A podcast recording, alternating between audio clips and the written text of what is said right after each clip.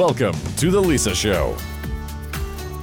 When I was younger, we had to take piano lessons, and now, years later, I'm super, super glad that I did, and I enjoy playing the piano. And now I kind of wish that I could play more instruments. So that has transferred into an enthusiasm uh-huh. for musical instruments for my kids, some with success, some with not. So when I was younger, I was given the opportunity to go to a summertime band camp. And when I went away to uh, this summertime band camp, I thought drums. I was gonna, you Yeah, know, I was gonna see bang the drums.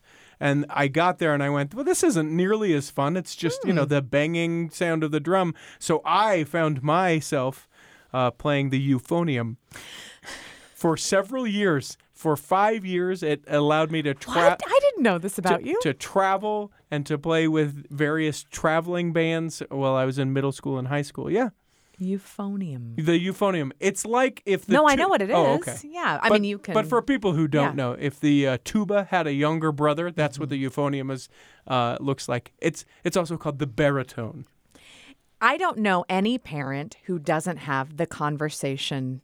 What are we going to do about musical instruments? With in regards to their kids and whether or not you have good memories about learning an instrument it can be a really important and a rewarding part of your kid's life.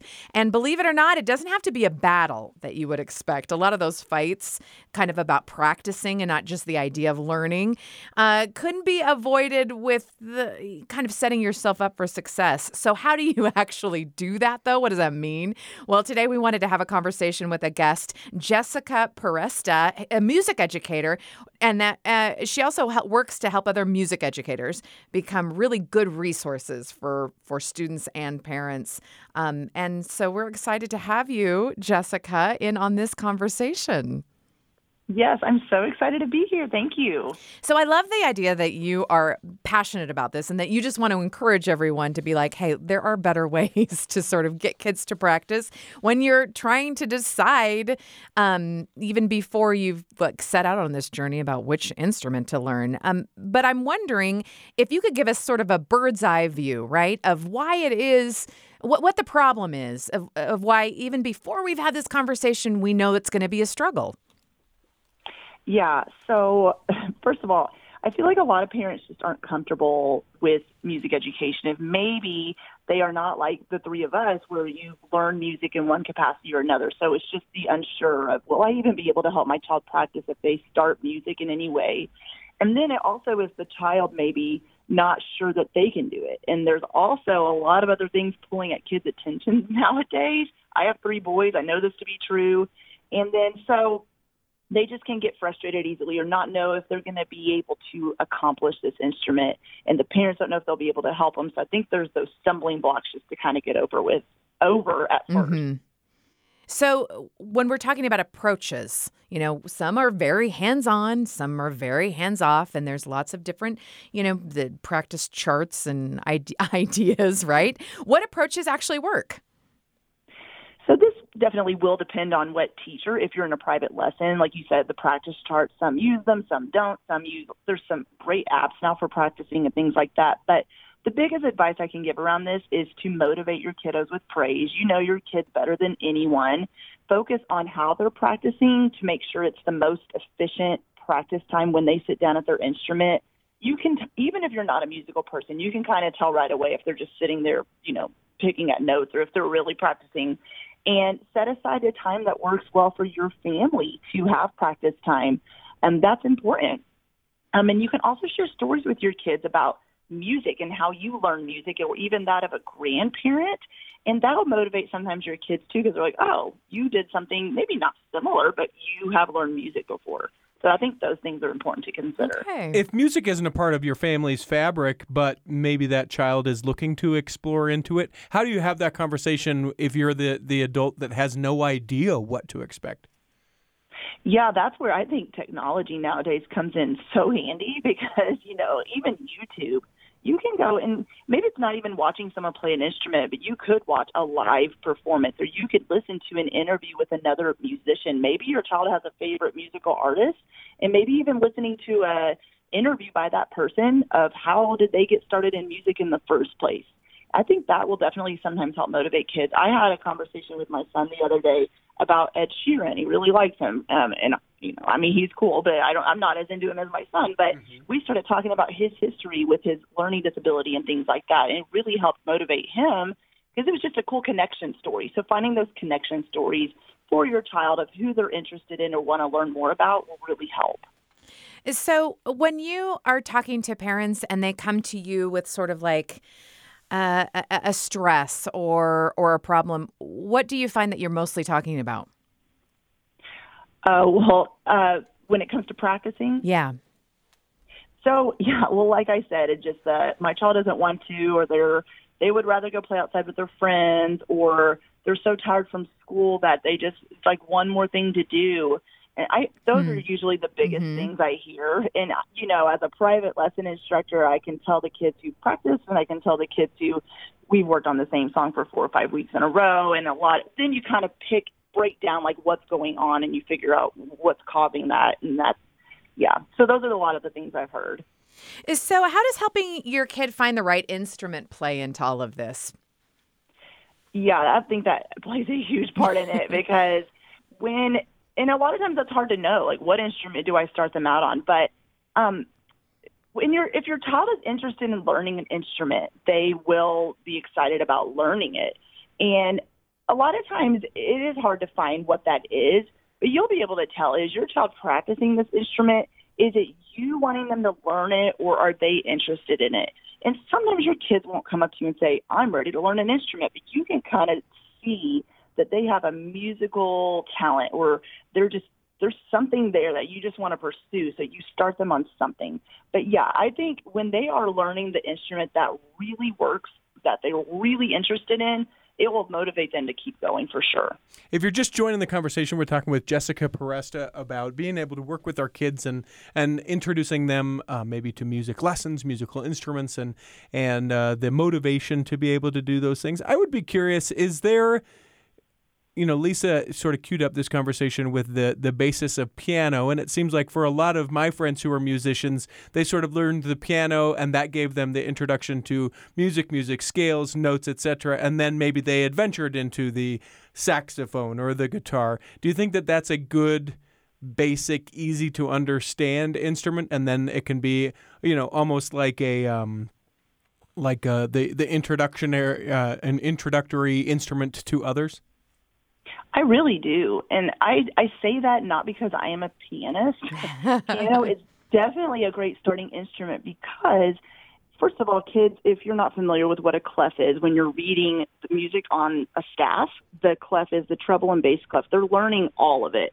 They're they're using their mind to read and then using math skills to help them with math, and it easily transfers to another instrument because they're already using, you know, their finger dexterity and finger strength. And by the time they, if they do want to go from piano to learning another instrument, a lot of that musical theory as well, like you mentioned, is already there. It's already been established. So it's easy, it's an easy transition to another instrument.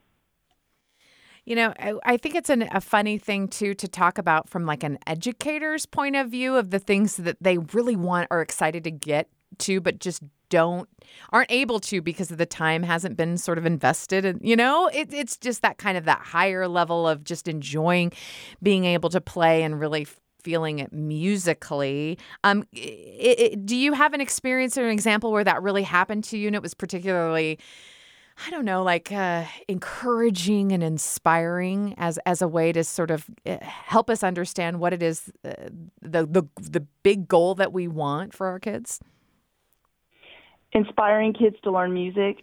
Is that what you're asking? I'm sorry. Yeah, and I think that, you know, going beyond just learning it, but then actually experiencing it. Oh, I see what you're saying. Yes.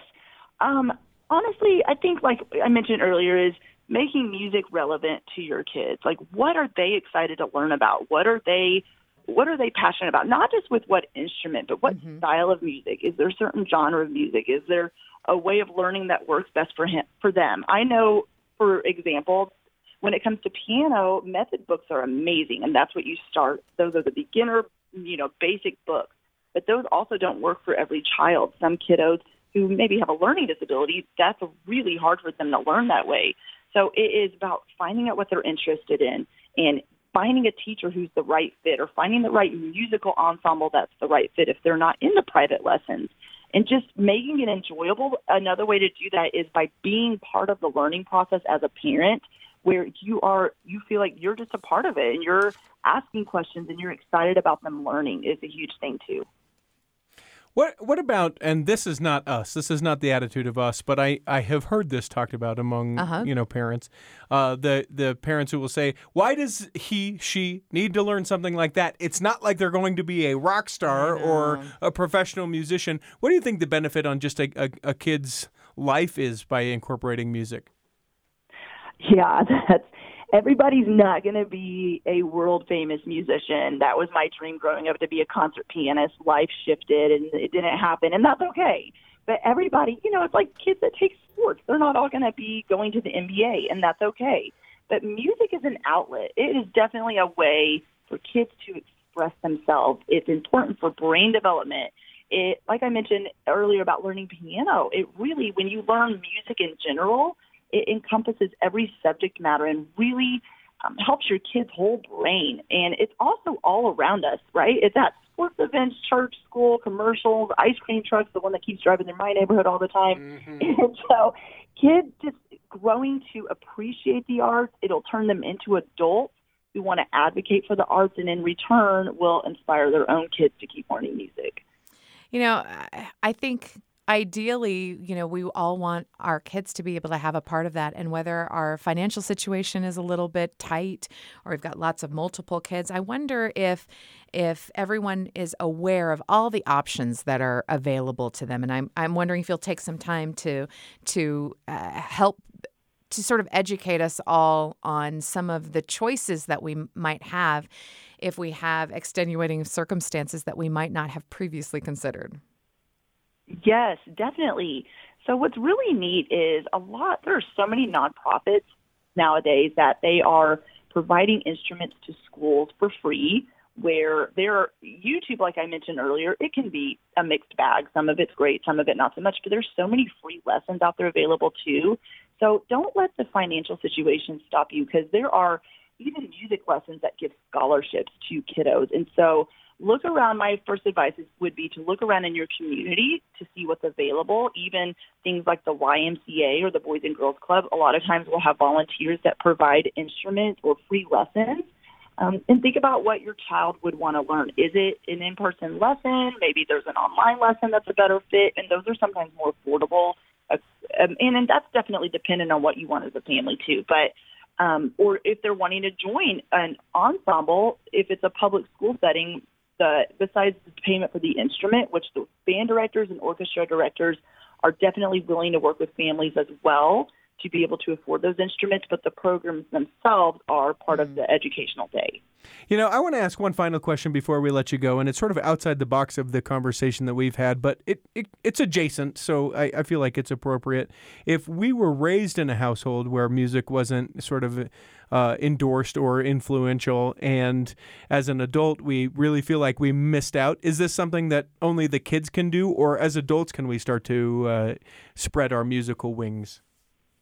Oh, completely. Adults can definitely learn music. It is something, yeah, I'm so passionate about music, as you can tell. Uh, it won't look the same as it will for kids, of course, but I think what's neat about adults deciding to learn, for example, I had sort of picked up guitar, but it was the same semester as my piano recital in college, so I was getting blisters and all the things. So now I'm wanting to pick up guitar again and I'm wanting to learn. And people are like, oh, well, you're already a musician. It's totally different than piano. But adults, you can learn music. You're listening to this. Don't let fear hold you back of, oh, I'm so far removed from it or I really wish I had kept going. It's never too late to learn a new skill. So definitely adults can definitely continue learning music as well. Jessica great. Peresta is a mu- music educator, the founder of The Domestic Musician, where she works to help music educators and entrepreneurs find their path to helping students love music. You can find more of her work in her book, which is called Make a Note What You Really Need to Know About Teaching Elementary Music. You can find her on her podcast, the Elementary Music Teacher Podcast, or online at thedomesticmusician.com. You can also follow her over on Instagram at Jessica Peresta. Thank you for being on the show with us. Thank you so much for having me. Thank you for listening to The Lisa Show. We'll be right back.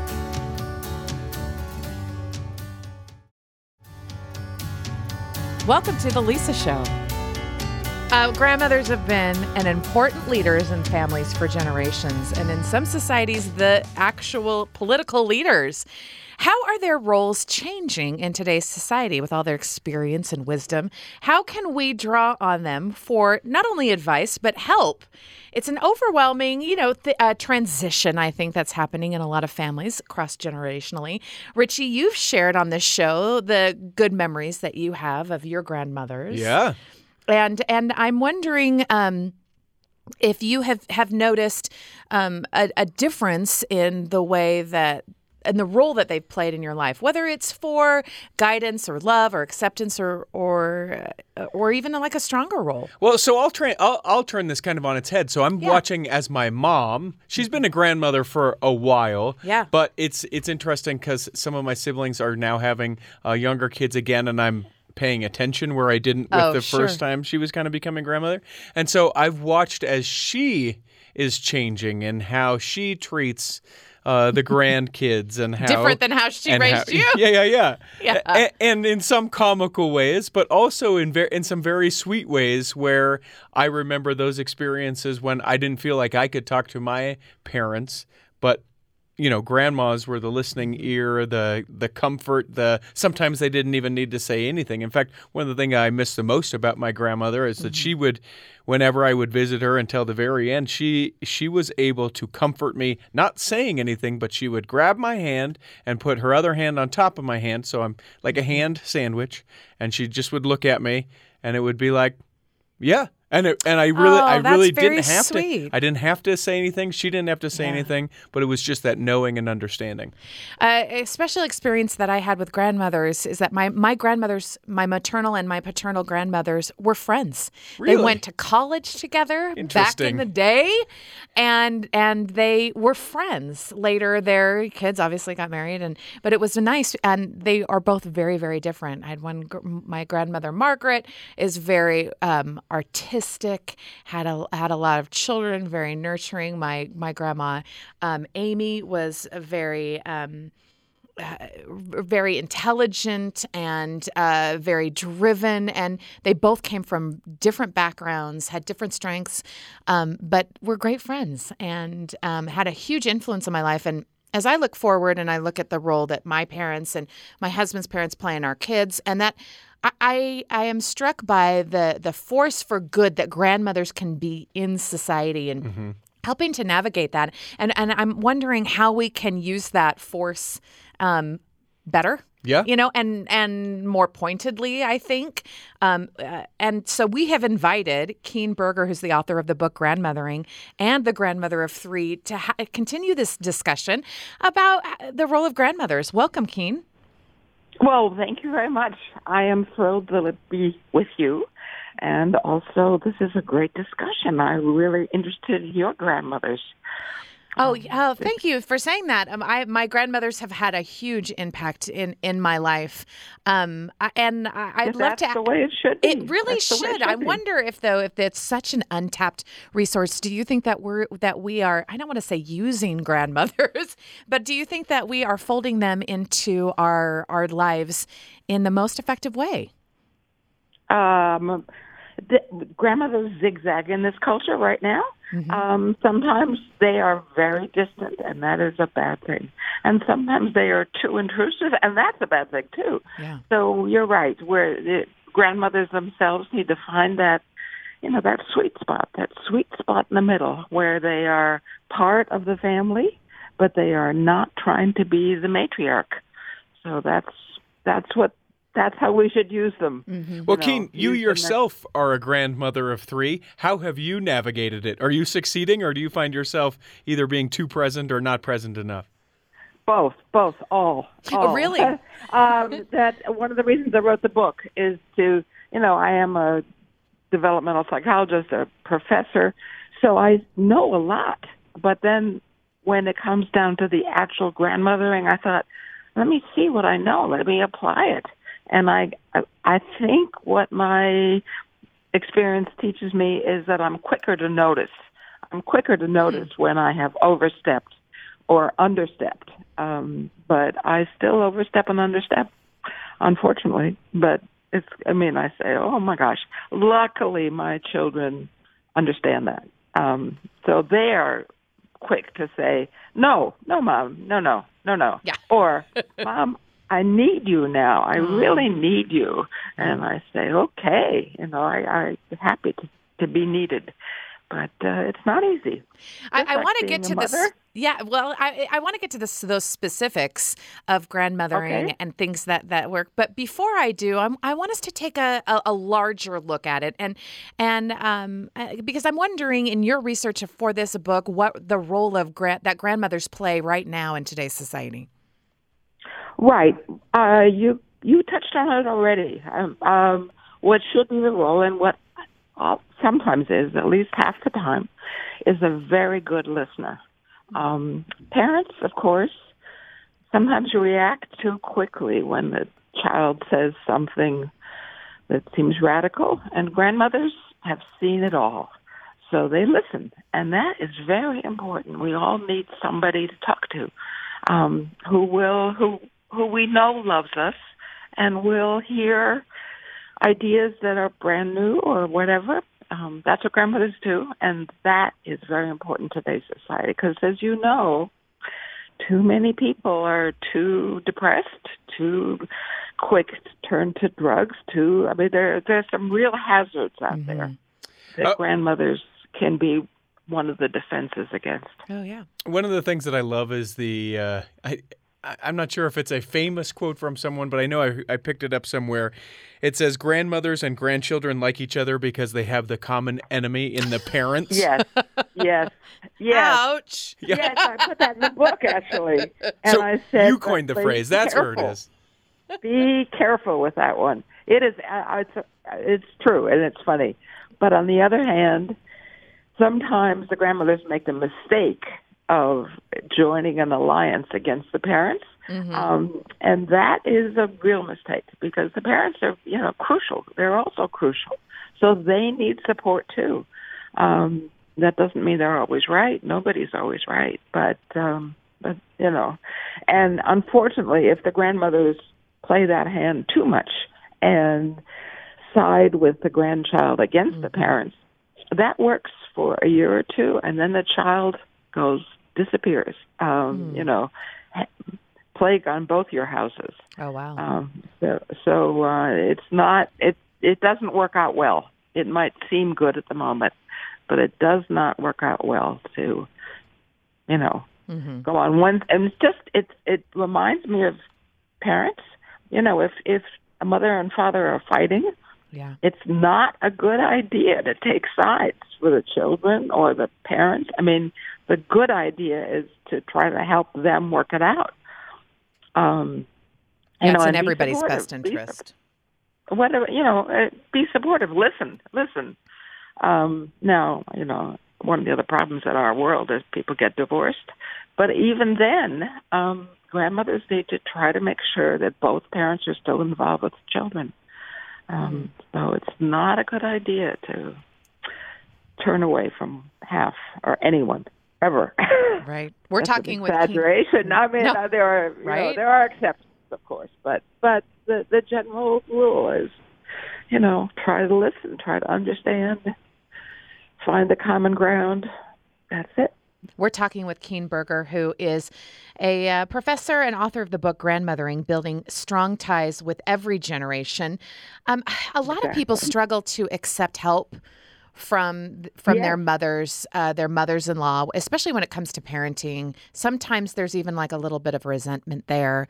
Uh, what, what is your More than advice? A little. More than a little. I was Jan. trying to say it nicely. Uh, there are about ten percent of the grandmothers in this nation are persona non grata in the family. The the the mothers say, "Do not come here. We will see you at Thanksgiving." Period. Um, do not send gifts. Your gifts are no good for us. I mean, really extreme, which is bad for the kids. So what do you do in that But, uh, situation? How do you handle it? Well, I mean, you you prevent it is the best way. You know, early on when the when your son first brings home this woman who is your rival but is his love, you make friends with her. I was interested to hear that your your grandparents or your grandmothers were friends with each other. Uh, yeah. That is that is how it should be, but that is not how it always is. No, I didn't realize how uh, unique it was until I got older. Yes, yes, because there is a lot of that. I mean, we all want. Uh, I want my grandchildren to like me more than their other grandmother, Right. and I have to. I have to watch that. I'm know, not even a grandma yet. I'm not even close. And I know that about myself, that I'm going to be competitive. I think it's, Yeah, it's in our. It's in our. I don't It's know in if our it's in our DNA know. or in our culture, but it's Yeah. certainly a problem. And same with the mothers and the grandmothers. huh. especially the mothers of the sons. The son is, you know, Hmm. there are two women he loves his wife, we hope, and his mother, we hope. And those two women, if he has to choose between them, which sometimes happens, we hope he chooses the wife. Yeah. You it's know, the mother the of his children. Yeah. And uh, the grandmothers have to, you know, accept that this this mother, this daughter-in-law, has Mm-hmm. some different ideas about what to feed the children, how to discipline them, and um, and there are many ways to do it right. Um, you know, it, it, it you know people. Some people their parents are quite indulgent. Some people their parents are incredibly strict, and yet the children grow up and seem like pretty good people. So um, so it's not as if there's only one way. Right. That's the other But I do, I do, you know. I like what you're saying though about prevention.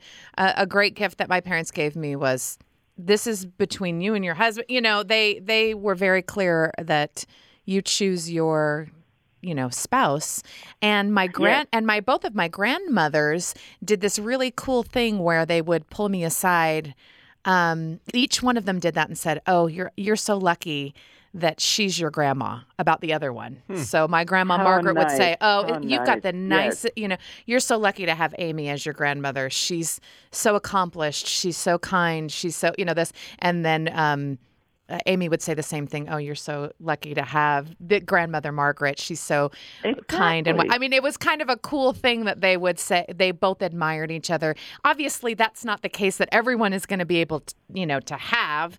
Um, you have a lot of experience in this realm of of having kind of like sort of to to reset sort of uh, these these boundaries. What's the best way to approach that?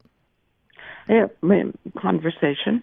Um, but grandmother, one of the things that the middle generation doesn't realize is that the grandmother generation has a lot of experience and a lot of activities. Somehow we have this idea that the grandmothers are sitting around waiting to be called to babysit. Not true, you know. Right. so they have to talk about it. You know, I really need you to pick up the children on Wednesday. Well, actually, that is a terrible day. How about Thursday? I mean, you know, as it is in real life. You know, they you, they have to understand why Wednesday's an important day for each, and then one of them figures out an alternate plan. That's how it has to be, and uh, instead of you know resentment. Grandmothers say, you know, they always call me, but I they don't even ask, and the parents say, you know, she drops by without asking. I mean, they're they're obviously, if they talked, they would figure it out.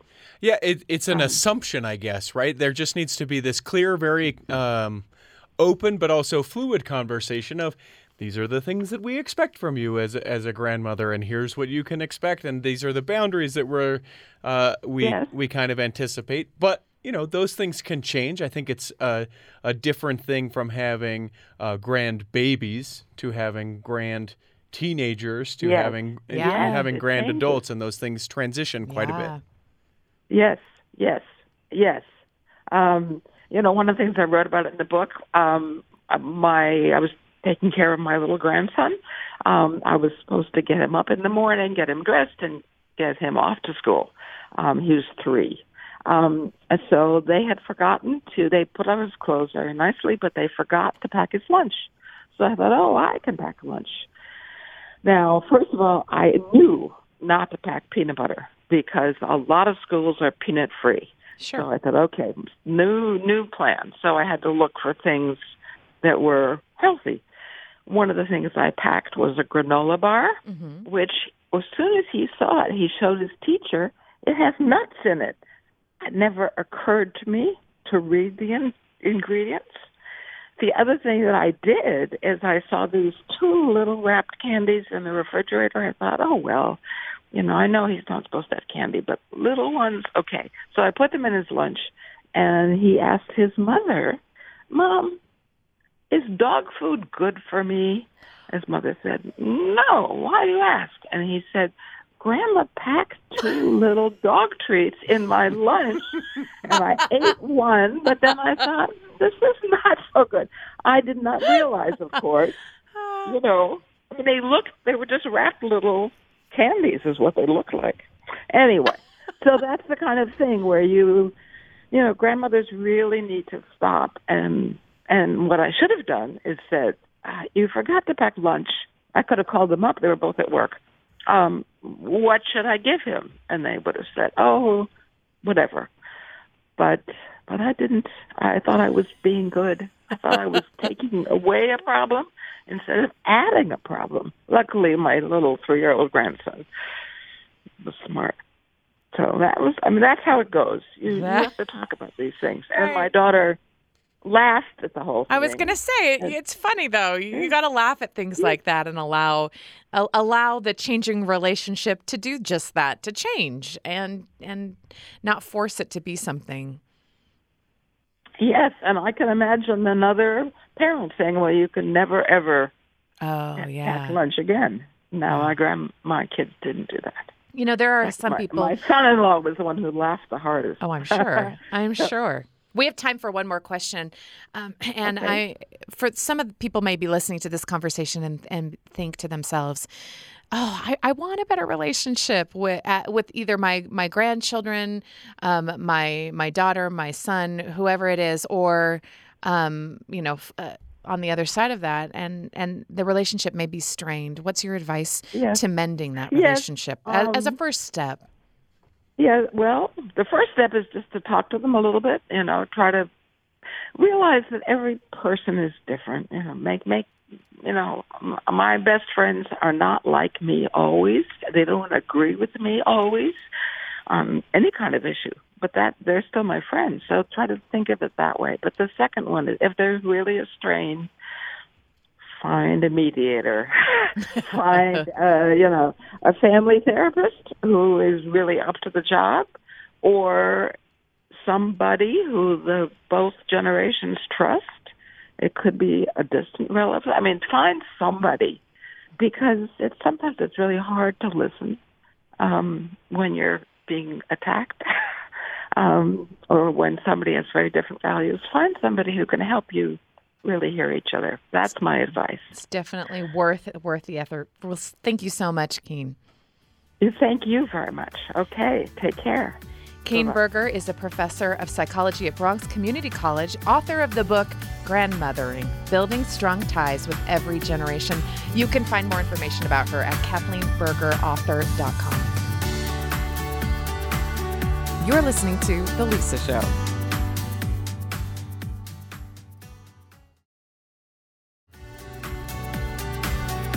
Welcome to The Lisa Show. Do you ever wonder when you left childhood and suddenly became an adult with all these responsibilities? Yes. Like there's a moment. Are you going to solve how we can go back to being a. That's No, not this? You can't. Oh, That's not what we're talking about. Because I think that no matter what your age is, sometimes we find ourselves thinking we're just kids trying to figure out how life works. Yes. You know, we still feel that age.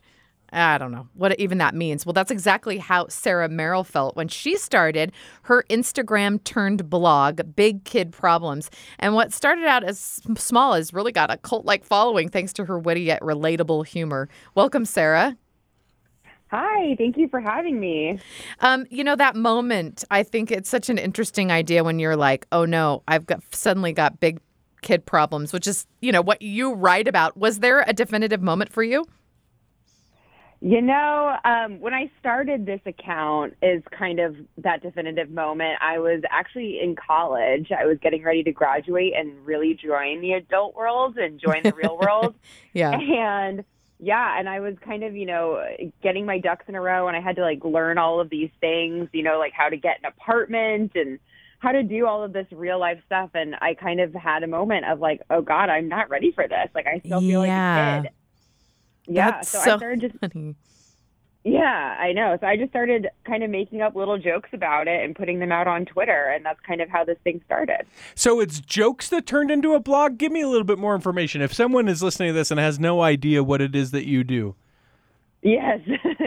You're not alone. My parents are also very confused. yeah. now you're on the internet, Sarah. What is this job does you're that doing? mean? Yes, literally. Um, so yeah, so I, I basically started just making up little jokes, little uh, tweets actually that started on Twitter. Because at the time, not to date myself too much, but this was before Instagram came out when I was in college. Um, so Twitter was the big way that I liked to procrastinate at the time. So I was really just coming up with like a little 140 character jokes. Um, and it just started getting popular around my college campus. I think it was a, it was a total secret. I wasn't. Uh, it was an anonymous account, so there was kind of like whisperings around my college campus. Like I think this person goes to you know Florida State, and so it started to pick up some steam, and it was just so much fun for me uh, watching this little thing grow. Um, you know, behind the scenes. And from that, I moved it over to Instagram. And this is where memes really started to take off on Instagram. And basically, I was looking at some of these accounts that are big meme accounts. And um, I was like, these are basically like the jokes I've been writing with just an image underneath It's so them. funny. So, yeah, I started creating my own memes and then getting picked up by some of these larger accounts. And then I really moved over to um, other platforms as well, like my blog and then my podcast. So it's kind of taken this whole this little concept of adulting and not wanting to be an adult, and um, just you know kind of moved it all over all over the place and, and have been working on it ever since. I want to give an example just because I yeah, feel, let's I- give a I- couple examples I- of some of these tweets. It's we've pretty been funny. sort of stalking you as we've been chatting online. Um, one of your most recent posts that says, "Sorry, I didn't text you back. I was opening and closing the same three apps on my phone and lost track of the concept of time." How many of us have done that today? Or I love this. Marriage is just yelling, Have you seen my blank every day while the other person ignores you? or for Halloween, I'm dressing up as 2019 me and just putting on jeans. I feel so dressed up. I love it. Um, you know, it's one thing to have these ideas. It's another thing to put them on a social media platform, you know, from Twitter to Instagram and, and so on. When did you realize, hey, this is getting kind of popular? I'm going to lean into this way of life? Uh, I mean, really, really from the beginning. Mhm. Um, you know, even when it started just picking up that small following, I think I had like a hundred followers, and I was like, "Oh, this has legs." like Right. I'm going all in. you know, um, really, I mean, truthfully, I, I didn't necessarily like do it for a following at first. It was kind of like just like for me, like it was Mhm. almost, it was almost like a form of therapy in a way because I had all of these, you know, like thoughts and and making light of them and making them funny, like just you know made getting through life a little bit easier.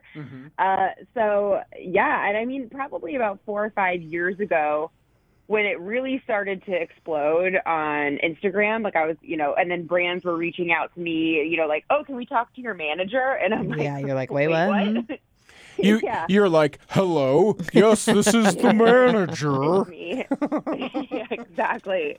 Exactly. But I started realizing and then seeing, of course, other accounts, you know, turning their platforms into a business. And I was like, oh, wow, I should really, I should really lean into this and, and, um, you know, make this my, make this my full-time thing. I mean, at the time I had a, I had a real job. I worked in the corporate world for years and it was soul sucking and draining and Big Kid Problems was really my passion project. And so, you know, after a couple years of starting to monetize the account, I realized I could actually turn it into my full time job. And you and you say real job, but I know anyone who has done things like what you're doing, mm-hmm. like there is a constant demand that isn't like what you would get in a regular 9 to 5 job. Oh, that's the truth. I wish someone would have told me that before. Oh, yeah? Um, oh yeah, no, it, it definitely is a lot more um, time consuming than I thought. And exactly like everybody says this about running your own business, but like you just don't get time off. Like I work, Yeah. I'm working constantly, um, but at least it's fun work. Like I really do enjoy a lot of it. I mean, there's uh, obviously the the other parts of running a business that aren't so fun, like you know managing your books and all of this stuff. But uh, for the most part, it's it's pretty enjoyable. So I, I'm happy to do it. And so, for those who are unfamiliar, when you just say, hey, and then I just decided one day to monetize my blog and then I quit my job, there's a lot of steps in between those two things. And so, what does a typical day look like for you? Oh man, I mean that's the thing is like no day, no, no two days really look the same, and I know that's like the most generic answer ever, but it's true. Um, I do a lot of time batching, so I, you know, because I have multiple channels, so I have my podcast is a huge focus for me.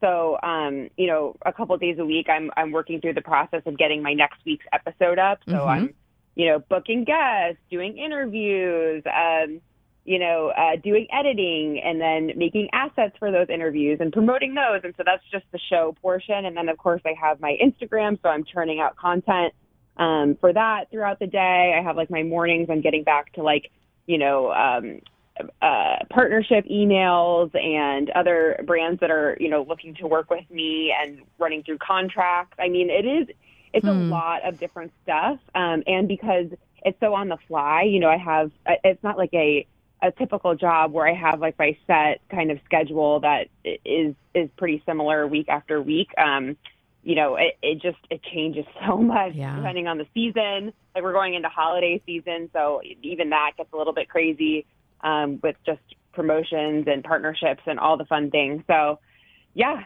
it's it's crazy, um, but it's it's fun. We're talking with Sarah Merrill, who is the writer and creator of Big Kid Problems. And something that sort of sticks out to me is that we've talked a lot about a blog. And I know some people would say blogs are dead, blogs are the past. But I, I think it seems to me that you would not say that. You know, I, I do think there is a little bit of truth to that. Uh, it's definitely not what it was in like 2008 through 2012, I, where I think was like the golden age of blogging. Um, I really look at my blog as just an extension of my of my brand, um, and so it, it depends. I think people people have like their own favorite ways of consuming content. Um, some people like to listen, like they listen to a podcast, or they just like the funny little jokes on Twitter and Instagram. Um, but I try I try to take it a little bit deeper in my content. Like I like to take a a big kid problem, um, if you will, and dissect it a little bit more on the blog. So if somebody wants that and wants a little bit more um, depth to the content, I think the blog is a great way to go. And um, you, you know, it's just Hmm. it's, that that's kind of how I've I've approached it. So, because you uh, write about the aging process, right? Like growing up, and it, you know, these are big kid problems. What has that process of aging been like for you?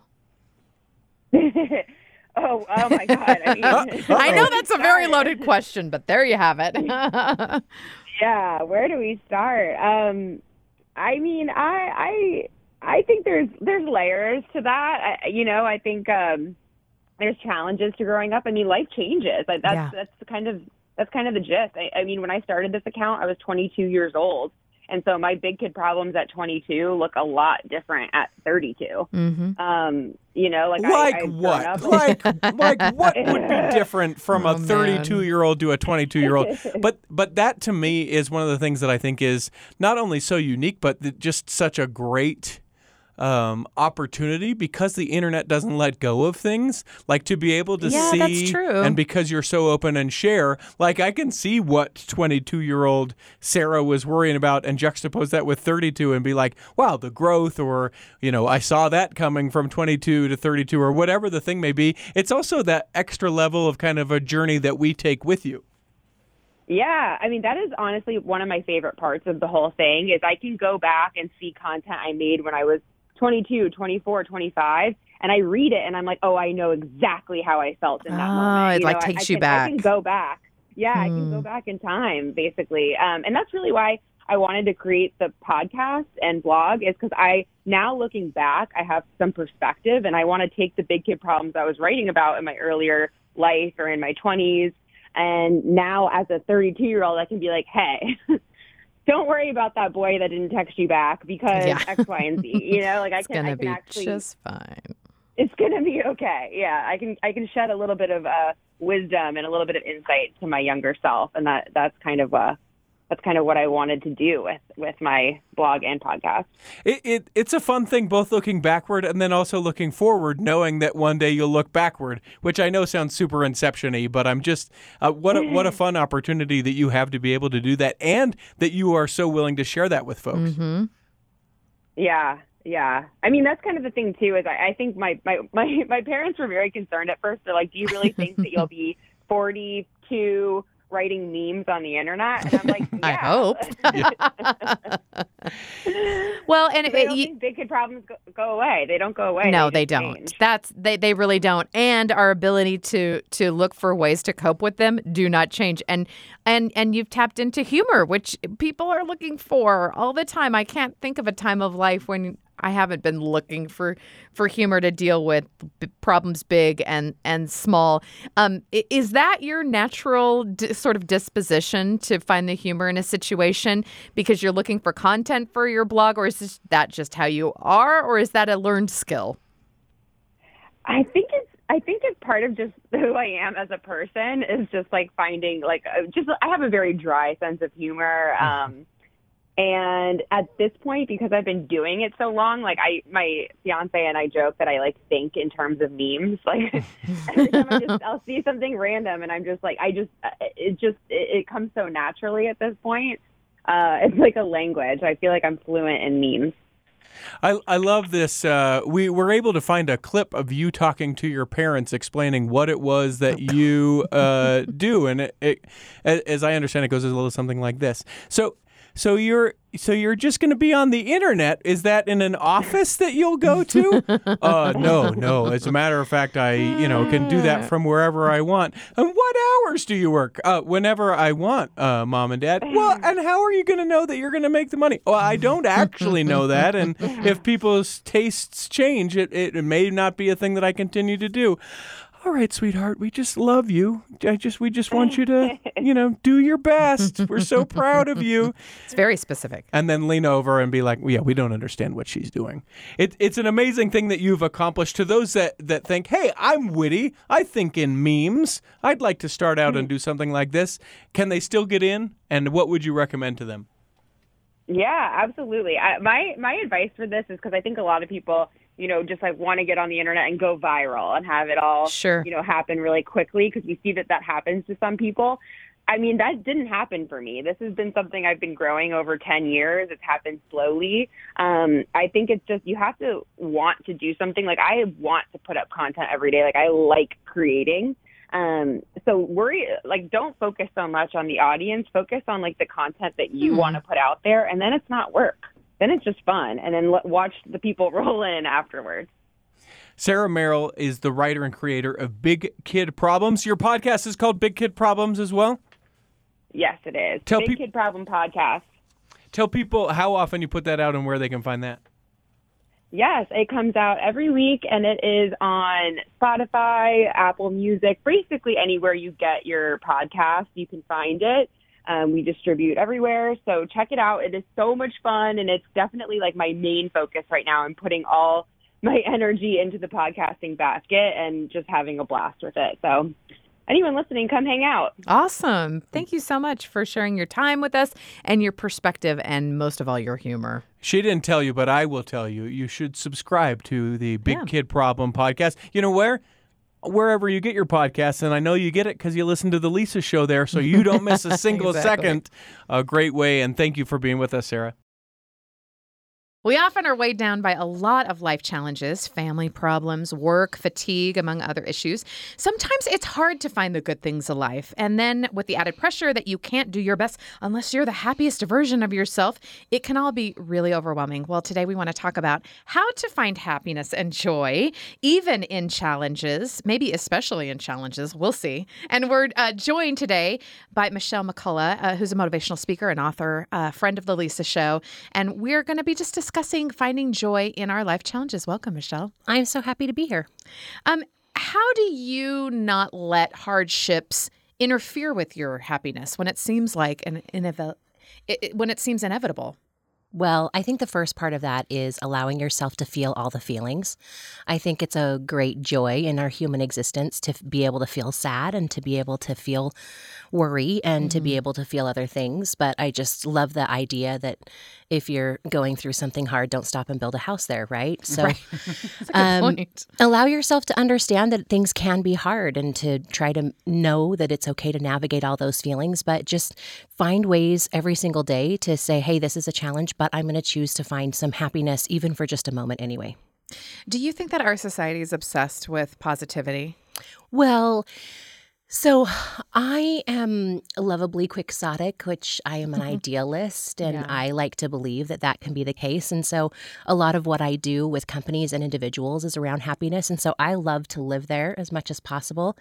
I don't think that we focus on it too much, and I don't think we focus on it not enough either. I mm. think that every day is just a matter of balancing who we are and what we're doing, and making sure that while I don't believe in life balance, I do think that we can balance out our emotions into a place where we kind of choose to say, okay, right now, do I like what I'm feeling? Yes or no? And if you don't like what you're feeling, what are you going to do differently to hmm. to take it to the next level? And so sometimes it's not about overnight like crazy happiness in an instant, but you know, what if I could be just one point happier on a scale from one to 10? And so I think that we can be having these conversations and we should be, especially with all the challenges that are out there in the world and all the mental health issues that are happening. I'm not a doctor, but I do think that for the majority of us, we can choose to feel a little bit happier even in any moment. Oh, sure, easily for mm-hmm. you two, but you guys don't know the pain and the unhappiness. That's what I feel like a, a lot of people yeah, will I'm the express, right? exception. Sure. sure, Yeah, you wish your happiness, you hope for your happiness, but you haven't been through the struggles that I've been through. What do you say to those, fo- those well, folks? I think the great equalizer is that we all have challenges. Some of us are just more public about them than others. And I think that if you walk around believing that you're the one who has the hardest life, well, then you'll probably figure out and find evidence to prove that. And if, but if you realize that everyone else around you is carrying heavy baggage and big loads and other challenges, then you might just say, you know what, let's give each other a break and realize that we're all carrying heavy, mm-hmm. hard things. I teach a principle called the plastic bag principle that just says your baggage doesn't define you, but it's how you carry it and how you acknowledge everyone else's baggage on the path that helps make you stronger. And so, as you think through that, it's a matter of not just getting stuck into what your problem is and saying my challenge is bigger, bigger than yours, but just acknowledging that everyone struggles with things. I love the old adage that says, if we hung our problems on the line, you'd take yours and I'd take mine. That sometimes we're comparing some other people's um, front lines, and that you know, they, like they say that we compare our behind the scenes to other people's highlight reel. But the truth and the reality, if we were to get into the nitty gritty, we would probably walk away with our own challenges. Michelle McCullough, a friend of the Lisa Show, and helping us find happiness through those hardships. Thanks for being here. Thank you for listening to The Lisa Show.